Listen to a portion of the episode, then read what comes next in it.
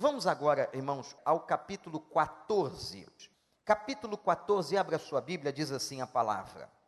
Sansão desceu a Tímina e viu ali uma mulher do povo filisteu. Quando voltou para casa, disse a seu pai e a sua mãe: Vi uma mulher filisteia em Tímina. Consigam esta mulher para ser minha esposa.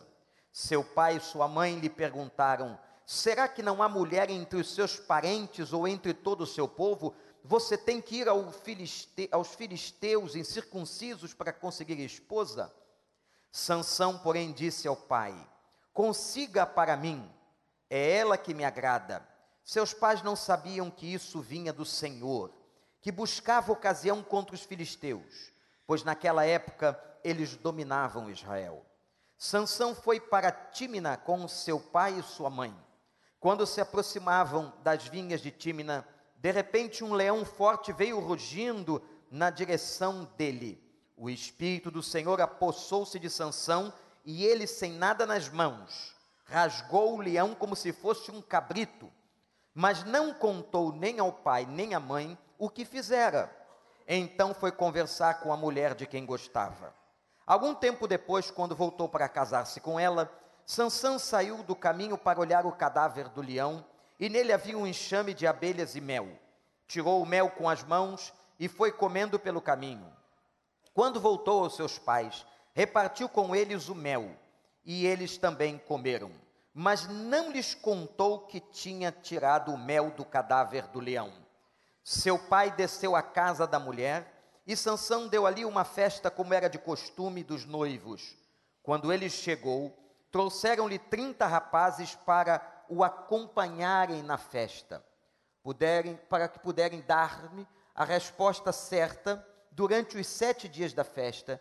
Então eu darei a vocês trinta vestes de linho e trinta mudas de roupa. Se não conseguirem dar-me a resposta, vocês me darão trinta vestes de linho e trinta mudas de roupa. Proponha-nos o seu enigma, disseram. Vamos ouvi-lo, disse ele então. Do que come saiu comida, do que é forte saiu doçura. Durante três dias eles não conseguiram dar a resposta. No quarto dia, disseram à mulher de Sansão: Convença o seu marido a explicar o enigma. Caso contrário, poremos fogo em você e sua família, a família de seu pai, e vocês morrerão. Você não convidou para nos roubar? Então a mulher de Sansão implorou-lhe aos prantos: você me odeia, você não me ama, você deu ao meu povo um enigma, mas não me contou a resposta. Nem a meu pai, nem a minha mãe expliquei o enigma. Respondeu ele: Por que deveria explicá-lo a você? Ela chorou durante o, resto da, o restante da semana da festa. Por fim, no sétimo dia, ele lhe contou, pois ela continuava a perturbá-lo. Ela, por sua vez, revelou o enigma ao seu povo. Antes do pôr do sol do sétimo dia, os homens da cidade vieram lhe dizer: O que é mais doce que o mel? O que é mais forte que o leão? Sansão lhes disse: Se vocês não tivessem arado com minha novilha, não teriam solucionado o meu enigma. Então o espírito do Senhor apossou-se de Sansão. Ele desceu a Ascalon, matou trinta homens, pegou suas roupas e as deu aos que tinham explicado o enigma. Depois, enfurecido, foi para a casa do seu pai. E a mulher de Sansão foi dada ao amigo que tinha sido acompanhante dele no casamento. Que o Espírito Santo nos ajude. Irmãos, de novo aqui, nós temos a infiltração dos filisteus. Na semana passada eu disse aos irmãos que os filisteus tinham como povo dominador uma técnica, uma maneira de dominar. Eles infiltravam no meio do povo, através dos casamentos, através de comércio e de alianças comerciais. E depois que estavam no meio do povo, eles dominavam Israel. É afirmado pelos estudiosos da Bíblia que nenhum povo oprimiu tanto a Israel do que o povo filisteu. Vocês se lembram a luta de Davi depois? Quantas vezes os filisteus se colocaram no meio do caminho. E aqui, meus irmãos, nós temos de novo os filisteus usando de inteligência. Por que de inteligência? Porque eles não guardavam as fronteiras, eles deixavam o povo de Israel passarem de um lado para o outro e assim continuavam exercendo a sua dominação e Sansão vai cair na armadilha principal dos filisteus e Deus acaba usando isso por misericórdia. Eu quero olhar para este capítulo 14 e pedir aos irmãos que os irmãos pensem comigo agora em quatro momentos importantes, em quatro pontos importantes da história que nós acabamos de ler. Primeiro, anote, o casamento de Sansão. A Bíblia começa, versículo primeiro, olhe para a sua Bíblia, e viu ali Sansão uma mulher. Uma mulher do povo filisteu. É claro que estudando o arcabouço psicológico do gênero humano, a mulher sempre vai ser atraída pelo que ouve, enquanto o homem é sempre atraído pelo que vê. Diz o texto: viu Sansão uma mulher, e dela e por ela se apaixona, e neste momento ele vai aos seus pais, pede para que os seus pais intervenham, conversem com a família daquela mulher e tragam aquela mulher como esposa para ele. Irmãos, observem versículo 3, a palavra dada pelos pais de Sansão. Porque todo voto de Nazireu fora feito. Todo voto para que Sansão fosse um homem santificado foi feito na presença do Senhor. E Deus já havia ordenado, quem quiser tomar informações históricas sobre esta ordenação em relação ao casamento misto, Leia Êxodo 34, verso 15 e 16, e depois leia Deuteronômio 7, versículos 3 e 4. E Deus explica. Por quê? Qual é a razão de Deus não estar aprovando e não aprovar o casamento misto entre as pessoas do seu povo com outras nações ou com mulheres de outros povos? Porque, irmãos, o texto é claríssimo a dizer: Deus não queria que os seus filhos caíssem na idolatria. Ao se misturarem com mulheres de outros povos, eles certamente se misturariam com a religiosidade, e vejam se isso não é verdade, se misturariam com todas aquelas práticas que estas mulheres trariam para dentro de casa, se misturariam com as crenças, afinal de contas é sua esposa, é sua mulher, que está com você todos os dias, e todos aqueles valores, todas aquelas crenças dos povos, a idolatria, o paganismo, ia acabar infiltrando, como aconteceu no coração dos homens, e eles se desviariam do Senhor. Quando Deus, amados irmãos, igreja, presta atenção, quando Deus nos dá uma ordem, tem sempre uma lógica. Deus não é um tirano em que quer cortar o prazer do seu filho, da sua filha ou da criatura que ele fez. Não, amados. Se Deus deu uma ordem, é porque tem lógica, tem propósito nesta ordem há uma questão claríssima, e aqui em Deuteronômio, em Êxodo, ele explica o porquê que ele orienta Israel a que não casasse com mulheres de outros povos. Mas, mais uma vez, como eu disse na primeira reflexão do capítulo 13, Sansão desobedece. Sansão, como nós, como eu e você, somos rebeldes, Sansão também foi e seu pai e sua mãe questionam: será que não há uma mulher entre o nosso povo?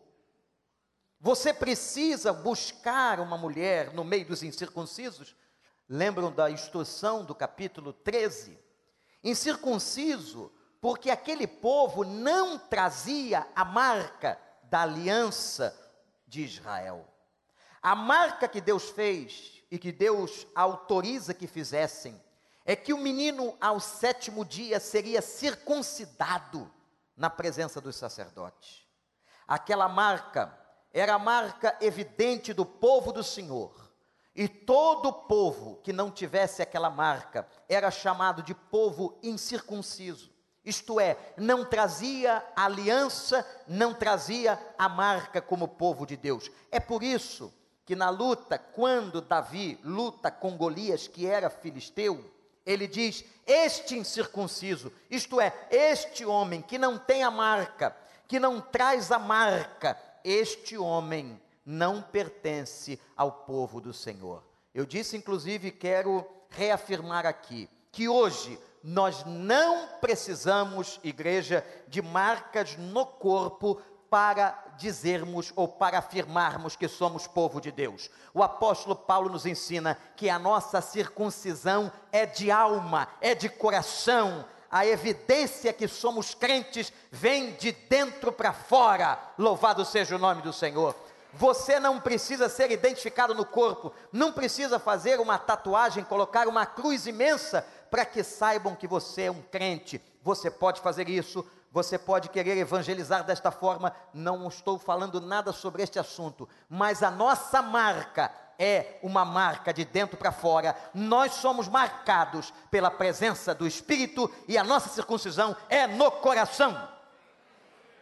Amém, igreja? Será que não há uma mulher entre o nosso povo igualmente rebeldes, eu e você? Quebramos, irmãos, a palavra. Quebramos a lei, quebramos as ordenanças. Se Sansão quebrou neste ponto, qual foi o ponto que você a quebrou durante esta semana? E quando nós quebramos a lei, isso é muito importante observarmos.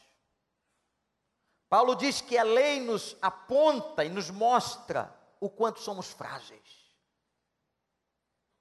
O título desta série, O Homem que da Fraqueza Tirou Força, evidencia, irmãos, amada igreja, a nossa fragilidade como pessoas.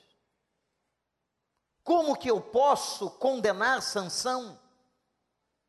Se durante esta semana eu e você também quebramos a palavra em outros pontos e de outras maneiras, não é verdade, igreja?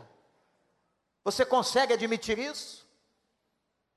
Que esta semana nós pecamos, que esta semana nós erramos, e a Bíblia diz: aquele que declara não ter pecado faz Deus mentiroso. Todos nós pecamos, todo, todos nós quebramos, mas é aí que está a grandeza, o valor imensurável, extraordinário, maravilhoso da graça de Deus. Sois salvos pela graça isso não vem de vós, é dom de Deus. Louvado seja o nome do Senhor. Irmãos, nós, como Sansão, nós devemos atentar para cada ponto.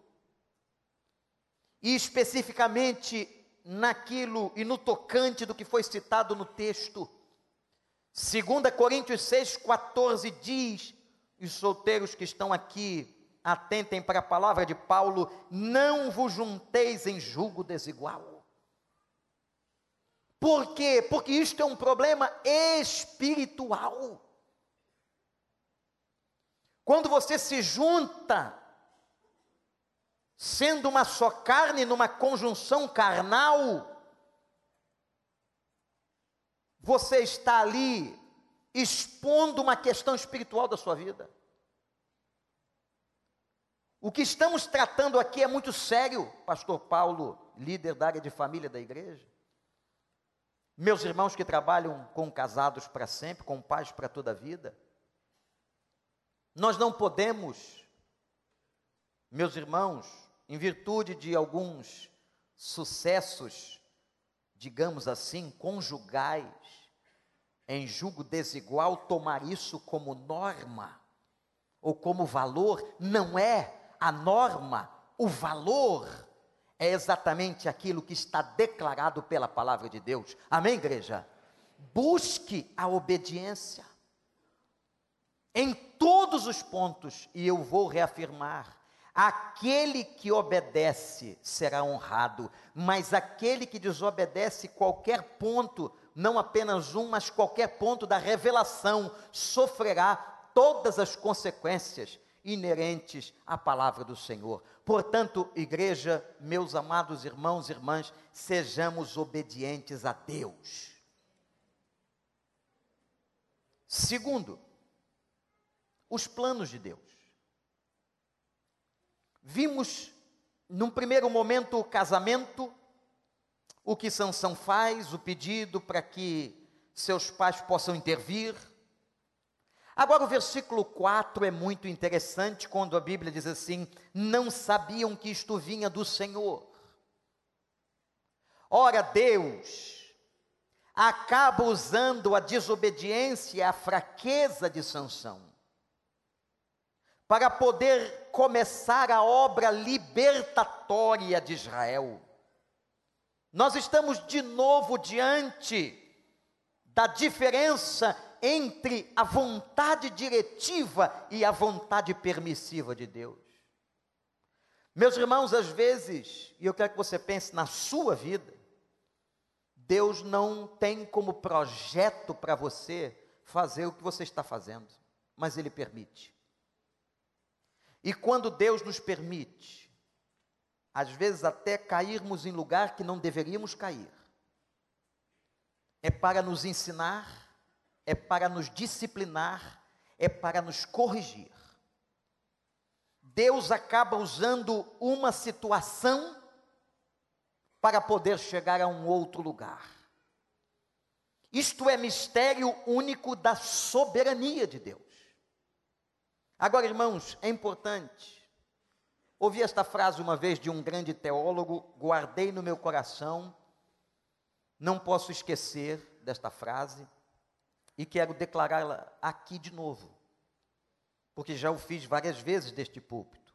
Deus criou leis e princípios e só os quebra de maneira excepcional para cumprir propósitos específicos. Na verdade, se pensarmos teologicamente no ato do milagre, o milagre é isso. O milagre é a quebra excepcional de uma lei de Deus, uma intervenção por um propósito específico. Então, que você possa guardar isso no coração. Tome cuidado, às vezes, de você pensar ou achar ou crer que Deus, na sua ação vai quebrar os princípios que ele estabeleceu. Não vai. E quando ele faz isso, é de maneira excepcional, com propósitos muito definidos. Mas Deus vai fazer cumprir toda a lei e todos os princípios e propósitos que ele estabeleceu. Por isso que a gente canta aqui: se Deus curar, Ele é Deus. Mas se Deus não curar, ele continua sendo Deus. Se Deus faz o milagre que você pede, Ele é Deus. Mas se Deus não fizer, quebrando as leis da natureza, da lógica, da física, da química, Ele continuará sendo Deus. Amém, igreja? Glorifique ao nome do Senhor. Dê graças a Deus. Porque há pessoas que creem, que acham que Deus só é Deus se servir aos seus propósitos pessoais. Não, gente. Não. Deus muitas vezes não vai curar. Chocante isso. Deus não vai abrir a porta. Deus não vai fazer aquilo que você acha que ele deveria fazer. Deus não tem a sua lógica do que é bom e do que não é bom. Mas uma coisa ele disse: e foi pela boca do seu filho Jesus Cristo. Qual é o pai que o filho pede pão e ele lhe dá pedra? Se Deus não está lhe concedendo alguma coisa que você tem clamado e pedido a Deus, e se Ele é o teu Senhor, Senhor da tua vida, tenha certeza, meu irmão, minha irmã, que Ele está cuidando de você e este pedido não atendido, essa porta fechada, esta situação que ainda não se resolveu, tem propósito no reino de Deus e na vontade de Deus sobre a tua vida. Deus sabe. Terceiro, nesse texto vimos agora a presença e a chegada. Eu chamei aqui no meu no meu esboço do aviso do leão. Sansão pediu àquela mulher, insistiu, pai, eu gostei foi dessa. Olha aí. Eu gostei foi dessa, eu quero é essa, pai.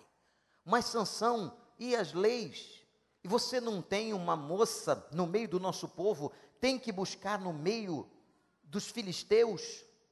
E Deus acabou, como eu disse aqui, usando este caminho para começar o processo libertatório.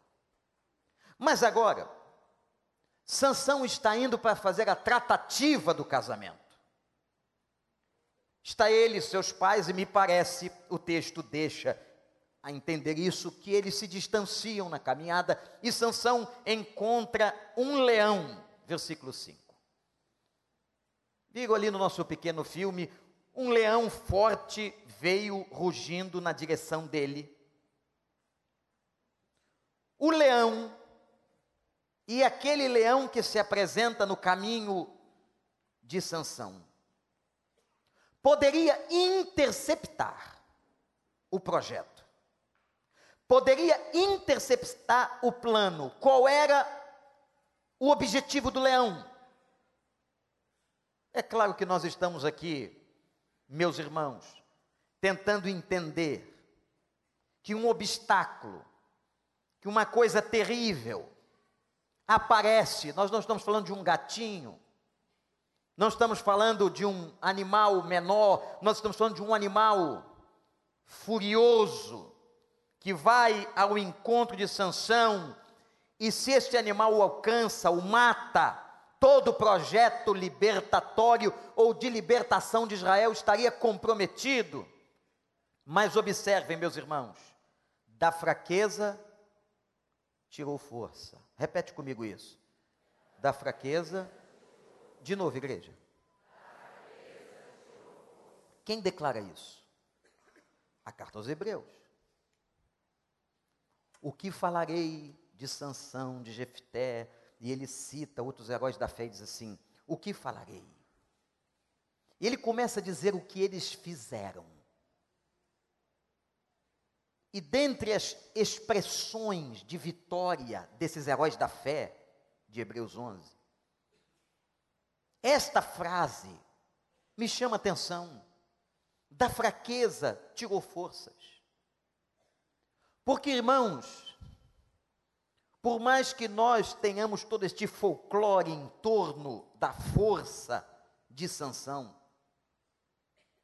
o que mais nós aprendemos com este livro é que Sansão era um homem fraco. Porque quando vem o leão, vejam o versículo 6. O Espírito do Senhor, o Espírito Santo do Senhor se apossou dele. Por mais força que ele tivesse, física, meus irmãos, ele era um homem. O peso, a velocidade de um leão, Façam a conta matematicamente e vocês verão que um leão furioso certamente vence a força de um homem, por mais robusto que ele seja, por mais musculoso que ele seja, por mais alterofilista. Mas a diferença, ô oh, igreja de Deus, a diferença é que o texto diz e detalhe, sem armas nas mãos, isto é, sem qualquer artifício humano, Sansão é tomado pelo Espírito Santo de Deus e rasga o leão como se fosse um cabrito. Louvado seja o nome de Deus. Mas olhe para mim, porque eu quero dizer uma coisa para você. Cuidado. Porque os leões esses leões continuam tentando atrapalhar a sua vida. Esses leões continuam se interpondo no caminho dos filhos de Deus, das filhas de Deus. E aqui eu me lembro de Pedro na sua primeira carta, capítulo 5, quando no versículo 8 Pedro declara: O adversário brama como um leão, buscando a quem ele possa tragar. Irmãos, quando Paulo também vai dizer que nós estamos numa batalha espiritual, numa luta espiritual, numa crise terrível com a guerra da espiritualidade, isto é muito sério. Nós não estamos lutando contra carne e sangue, gente. A luta que estamos vendo ser empreendidas de valores não é uma luta apenas humana, mas é também uma luta espiritual. Neste momento, provavelmente, a maior passeata de homofobia ou contra a homofobia está sendo realizada na cidade de São Paulo. Esta maior passeata hoje do mundo. Todas essas questões envolvendo as decisões do Congresso ou do Supremo Tribunal Federal, ou de questões que atacam os princípios e os valores de Deus para o ser humano, não são apenas ações do ser humano, das pessoas, mas há por trás uma orquestração maligna, forças satânicas lutando contra o povo de Deus, contra os princípios de Deus, contra a vontade de Deus, mas louvado seja o Senhor, que nós podemos fechar essas portas e o leão da tribo de Judá vence todos os outros leões. Aleluia! Todos os outros. Mas preste atenção que tem leão tentando devorar a sua vida, sua família, seus filhos, seu casamento, seus negócios, tem leão. Ore, ore, ore, ore, clame ao Senhor. Empreenda uma batalha, uma luta espiritual. Meu irmão, não leve a vida cristã de maneira simples. Não leve a vida cristã apenas como um religioso, como alguém que frequenta a igreja, como alguém que bate ponto nos cultos, como alguém que acha a Bíblia sensacional. Não leve a vida cristã assim, mas entenda, você está numa batalha e essa batalha é séria porque há um leão um adversário querendo rasgar você, mas se você estiver tomado, possuído, cheio do Espírito Santo de Deus, a vitória você já conseguiu. A vitória você já conseguiu. Porque, irmãos, vou dizer uma coisa aqui. Só o Espírito Santo, pastores, para dar força para a gente lutar contra isso. Só o Espírito Santo. Vocês não sabem muitas vezes, a luta de um pastor para assumir um púlpito, a luta de uma pessoa dentro da própria casa, a luta de um líder, a luta de um irmão, de uma irmã, talvez dezenas de vocês que estão aqui hoje enfrentaram lutas terríveis hoje de manhã, e eu quero dizer a você que por trás desta luta, muitas vezes, há ações malignas que tomam as mentes, os corações, as bocas, as expressões, as atitudes, tentando impedir você de, por exemplo, vir à casa do Senhor, ouvir a palavra do Senhor e sair daqui glorificando, transformado, abençoado. Que Satanás sabe. E é melhor tentar enganar você. Ah, não vai não, porque a cidade está muito violenta. Verdade. Ah, não vai não, porque isso aí. Isso é assim mesmo, isso acontece com todo mundo, e de todas as maneiras, como os filisteus, de maneira sutil. Há uma sutileza satânica. Ele é astuto, como a serpente foi astuta com Eva. Eu quero dizer a você que assim como no caminho de Sansão havia um leão, há também um leão no nosso caminho. Isso não é novo e você não precisa temer, porque a questão será como você tratará, lutará, se apresentará diante do leão. E eu quero convidar você a que nós nos apresentemos como Sansão, possuídos, tomados, revestidos, abençoados, batizados, imergidos no Espírito Santo de Deus. Por isso, uma vida santa, meu irmão. Por isso, clamando ao Senhor, diz a Bíblia, orando em todo tempo, porque os dias são maus. Por isso, abrindo esta palavra e buscando nela a orientação, a nossa orientação não está aqui ou acolá, nenhum partido, numa agremiação, a nossa orientação vem da palavra reveladora de Deus para a minha vida e para a sua vida. Você crê nisso? Quando a gente pensa o que está acontecendo nesse contraste de tanta gente se convertendo, ou pelo menos aparentemente se convertendo, e uma nação que ainda sofre tanto. Se você pensar quem estava vivo aqui na década de 80, nós estamos há 40 anos vendo um crescimento exponencial daqueles que são chamados evangélicos. Um crescimento exponencial. Dizem que só nesta cidade há mais de um milhão de pessoas que confessam Jesus ou que dizem ser crentes. Então nós imaginamos que tudo isso nos levaria a um resgate, a uma transformação social, a uma mudança do índice de desenvolvimento humano. Mas por que não tem acontecido? Por que que esta matemática espiritual que eu estou fazendo aqui não funciona.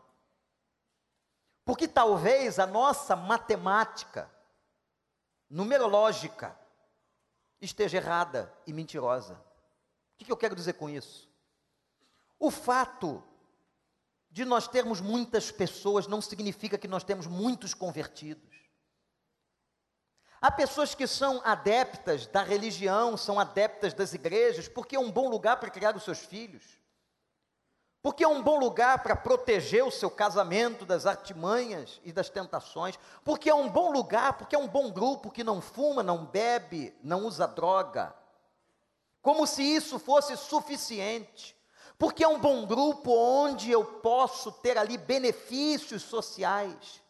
Como nós vimos aqui há pouco, os irmãos não têm ideia, inúmeras e centenas e milhares de pessoas buscam nas igrejas assistência social, mas não querem nenhum compromisso com Jesus Cristo. Há pessoas, inclusive, que vivem de cestas básicas numa igreja, num centro espírita, na igreja católica e em outros lugares. Talvez este número ou esta massa de gente computada e até declarada esteja errado. Porque, na verdade, irmãos, o que nós precisamos é, como diz Paulo, são de crentes cheios do Espírito Santo de Deus, e para ser cheio do Espírito Santo de Deus, tem que haver renúncia da carne. Tem que haver renúncia de valores carnais. Então, o que Deus espera de mim e o que Deus espera de você são vidas no altar, vidas santificadas, vidas que obedeçam, vidas que façam diferença e que não entrem no jeitinho brasileiro, no jeitinho nojento de uma sociedade que pensa o tempo todo em levar vantagem. Não é isso que Deus tem para você. Às vezes nós vamos, como crentes, até perder muita coisa, inclusive dinheiro, mas vamos estar agradando ao coração do nosso Deus. Você crê nisso, meu irmão? Que tipo de crente nós temos? Que tipo de crente nós somos? Olhar para esse texto e ver que a gente só vê esse leão possuído do espírito. Tem muito crente sendo derrotado pelas artimanhas satânicas, tem muito crente indo para o buraco nas várias áreas da sua vida porque não entendeu. Não entendeu, por exemplo, que culto não é lugar para a gente receber, culto é lugar para a gente dar. Quando nós passamos aquela porta ali, pastor Miqueias, nós viemos aqui com um propósito: adorar ao Rei dos Reis, Senhor dos Senhores, adorar aquele que nos salvou, aquele que nos ama, entregar a nossa oferta de adoração. Não, muitas pessoas passam a porta porque vêm para receber alguma coisa. Eu quero dizer uma coisa para você, olhe para mim. Você vem para dar, mas o nosso Deus, ele é tão maravilhoso, ele é tão bondoso, ele é tão digno, é tão misericordioso que ele acaba te abençoando. Você devia trazer o presente e sair presenteado. Não é verdade, gente? Nós trazemos o presente, a oferta de adoração, nós trazemos o culto, nós trazemos o coração, nós trazemos a mente e a gente que sai daqui alegre, a gente que sai daqui abençoado, e ele fala, e ele ouve oração, e ele devia ser o honrado, o presenteado naquele domingo, o dia da ressurreição, o dia do Senhor. Nós estamos aqui por causa dele, para ele e por ele são todas as coisas, e nós saímos daqui muito gratos e abençoados, porque o nosso Deus é um Deus de extrema misericórdia. A misericórdia do Senhor dura de geração em geração. As suas misericórdias não têm fim. Aleluia! Louvado seja o nome do Senhor. Mas o nosso movimento aqui é de oferta. É de dar o coração, porque Paulo diz que ninguém pode dar nada se primeiro não deu o coração. Quando você sair daqui, os leões vão te atacar aquele que brama, aquele que ruge como leão. E o primeiro trabalho que ele vai fazer é tentar roubar a semente. Quem diz isso é a Bíblia. Que diz que Satanás vem roubar a semente, pastores. Nós devíamos orar todos os dias que ouvirmos a palavra, que lermos, para que Satanás não tivesse poder de roubar as sementes que Deus está lançando aqui hoje sementes de alegria, de paz, de vitória, de futuro. Mas quando chegar ali fora, ele tentará de alguma maneira, através, através talvez do racionalismo, de uma pessoa, de alguém tentar roubar do seu coração essa esperança, esta semente, não deixando que ela germine, mas que esta palavra, que esta conferência, que essa história, que esse texto possa germinar no nosso coração e que nós sejamos pessoas melhores. Sabendo que nós somos fracos. E como é que de uma pessoa fraca se tira força? É só se ela estiver na dependência total do Espírito Santo, enchei-vos do Espírito. Quando o Senhor disse à mulher de Manoá, ele não, você não vai tomar vinho, e ele não se passará navalha em sua cabeça, não tocará em nada impuro, tudo isso é para abster e trazer sanção para perto do Senhor. Deus está falando com você, jogue fora algumas coisas, se abstenha de outras. Lembre-se que o Senhor ama a sua vida e se Ele te dá algum conselho, tem lógica. Veio o casamento, veio aquele momento em que Deus agiu no meio da desobediência, veio o leão no caminho e vem a quarta e última palavra, cena, último momento que eu quero ressaltar. Depois que Sansão fala com a mãe e o pai encontram na estrada o leão, ele vai falar com a mulher. Se percebe claramente que a família volta em momentos distintos. Ele volta para casa depois, certamente, do pedido de noivado e encontra o cadáver do leão que ele tinha matado. Olha que interessante e sobre o cadáver havia um enxame de abelhas e mel.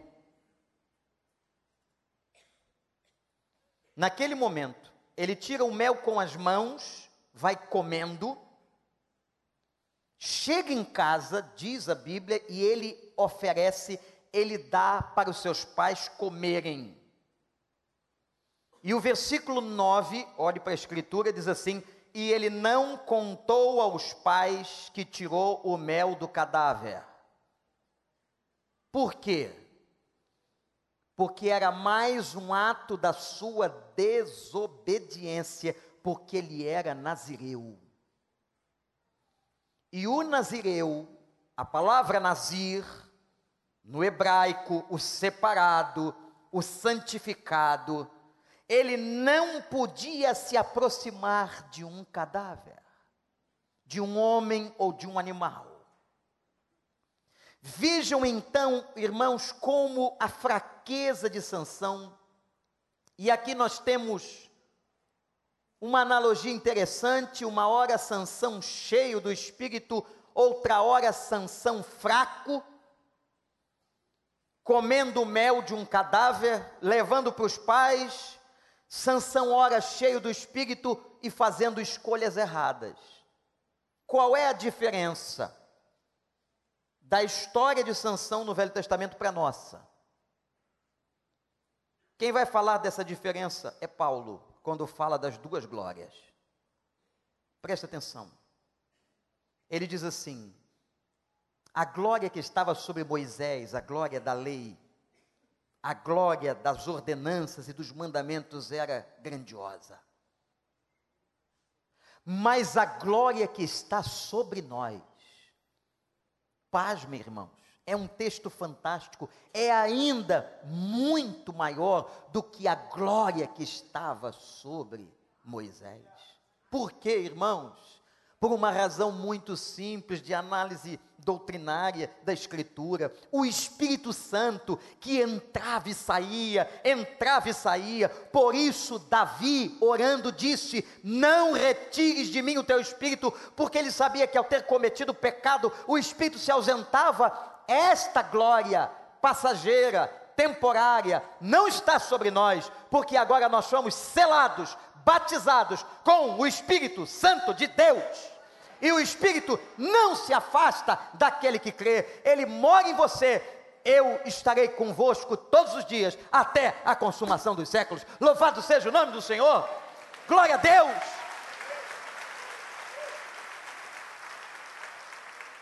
Deus não se aparta de você nem na sua casa. Deus não se aparta de você do seu trabalho, Deus não se aparta de você no seu carro. É por isso que você tem que tomar cuidado. Ontem aqui tivemos um fantástico culto da juventude, pastor Guilherme pregando, muitos jovens aqui e, e um grupo veio à frente, um grupo grande, e eu disse para eles o seguinte: olha, a coisa é tão séria, porque Guilherme estava pregando sobre o amor de Deus, que eu disse assim: há duas coisas que Deus nos chama e como Deus nos chama, que mostram a seriedade do que é ser crente. A primeira é que Deus diz na Sua palavra que nós somos o perfume de Cristo. Que nós exalamos na vida o bom aroma do Senhor. Mas tem gente por aí que é a catinga do diabo.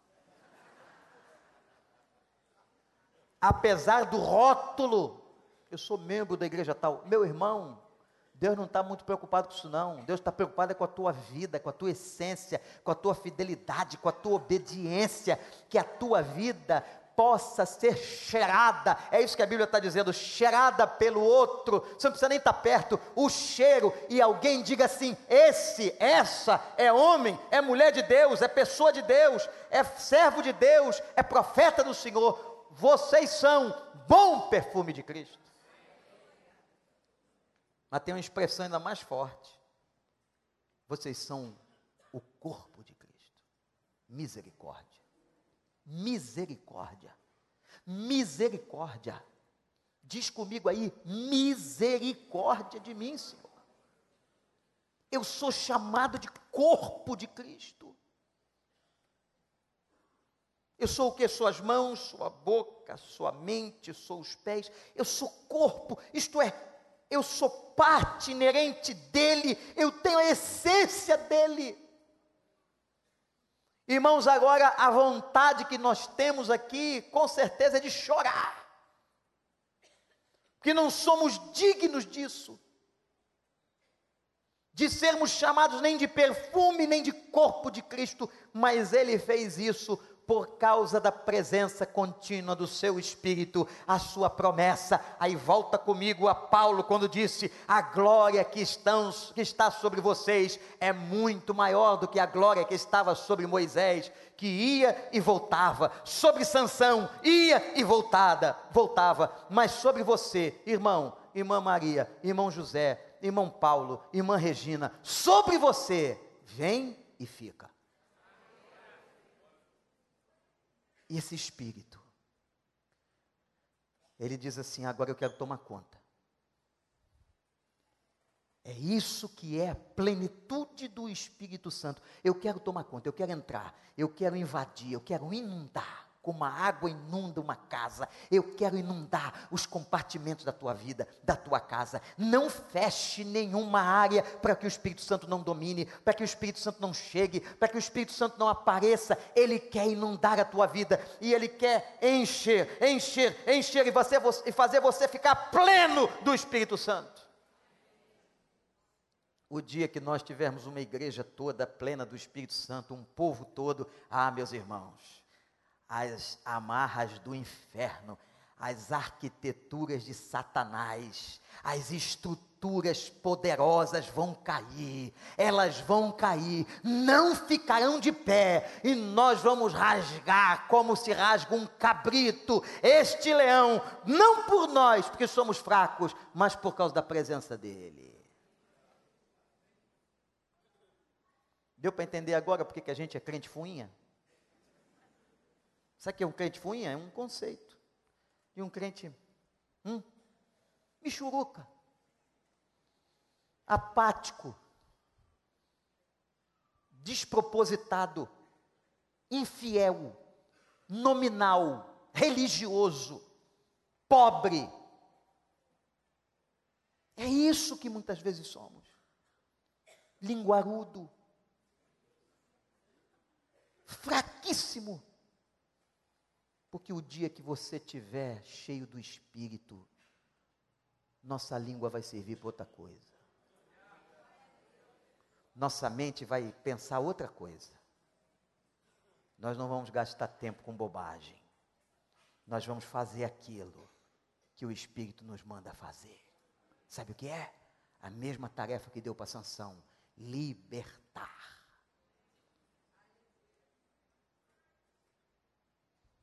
Eu acho que aquela história de comer o mel tem a ver com a força de uma paixão.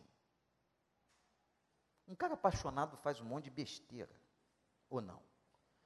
Claro que ninguém aqui se encontra nesse estado psicológico da paixão, mas uma pessoa apaixonada, uma pessoa envolvida no patos, a palavra paixão vem do grego patos, doença. O apaixonado está adoentado. E muitas vezes a paixão, como foi no caso de Amon e Tamar, se reverte tão rápido e se transforma em ódio. E pessoas matam. Chegou apaixonado, era comum que na festa de casamento os rapazes acompanhassem, isso era um, uma tradição. Ele chegou dando enigma. Se vocês descobrirem um enigma, eu vou lhes dar uma roupa fina. A expressão roupa fina é a roupa de festa. Antigamente, hoje não. Hoje não. Antigamente assim, é a roupa do domingo, a roupa da igreja.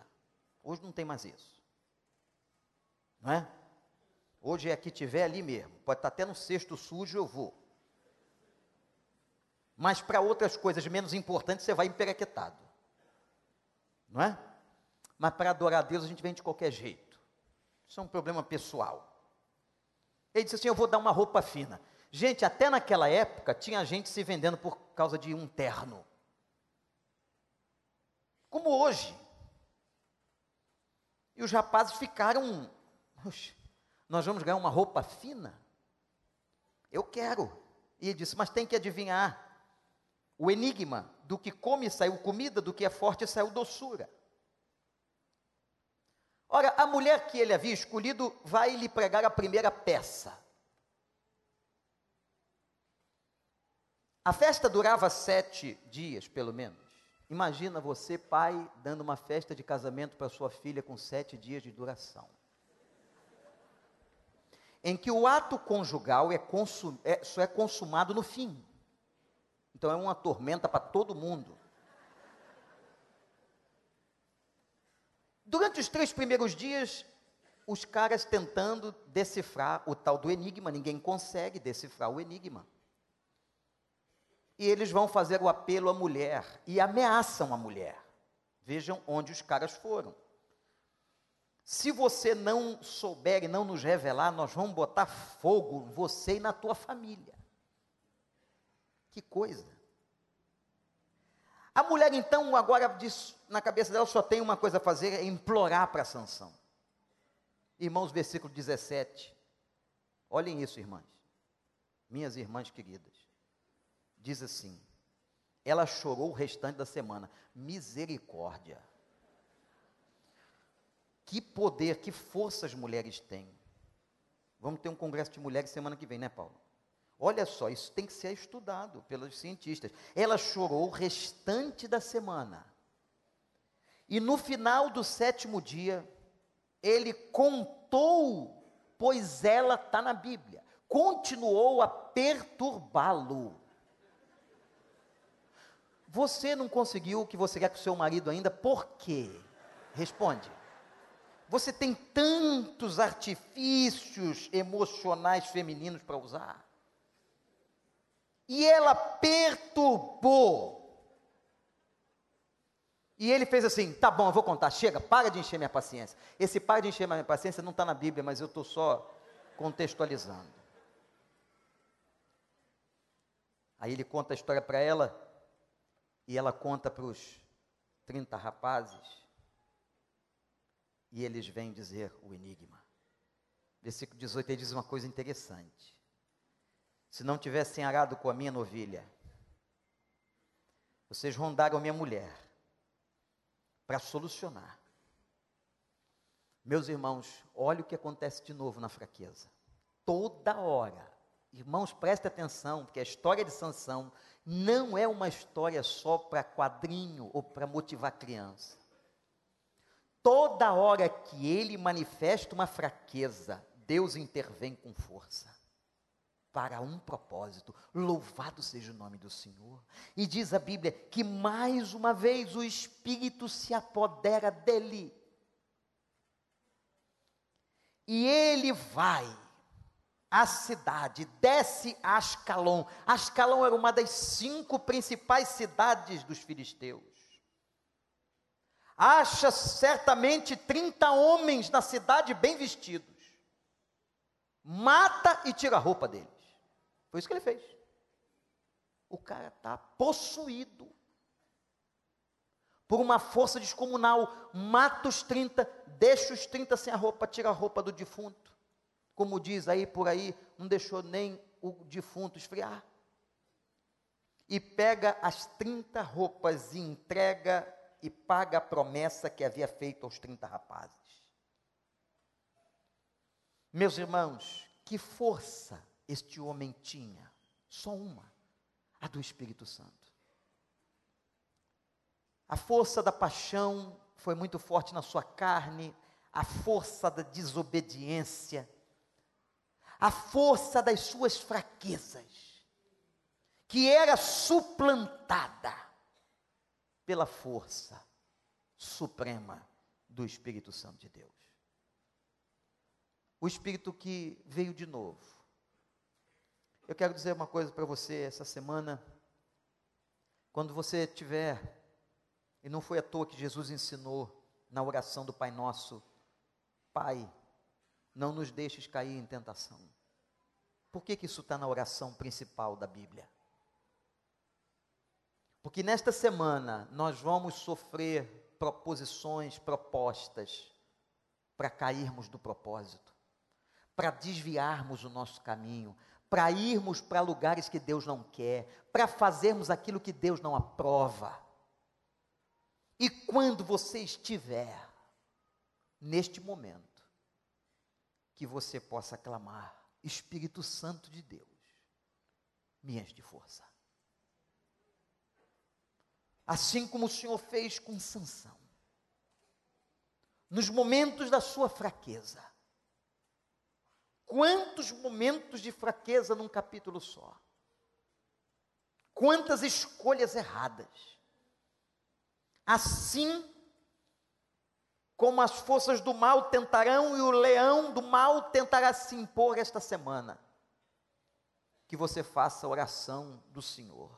Pai, não me deixe cair em tentação. Livra-me do mal. A gente pede tanta coisa a Deus. A gente tem na ponta da língua os pedidos de oração. Eu tenho certeza que se eu perguntar aqui, cada um deste lugar vai levantar e dizer os seus pedidos de oração. E os nossos pedidos de oração, os primeiros, devia ser: Senhor, me dá sim o pão de cada dia, mas não me deixa cair na tentação.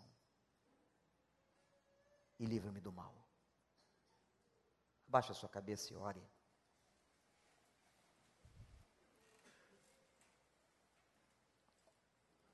A força vem do Senhor. A glória que está sobre tua vida é maior que a glória que estava sobre Moisés. A glória é maior do que estava, do que a que estava sobre Sansão. Porque agora o Espírito Santo é o Espírito que te domina. Mas ele diz a você agora, filho, filha, eu quero tomar conta de tudo. Eu quero te encher. Que você possa renunciar. Dizendo ao Pai: Pai, me ajuda. Livra-me da tentação, Senhor. Nenhum de nós é forte o suficiente para que possamos resistir. Se não for o Senhor, a estar conosco.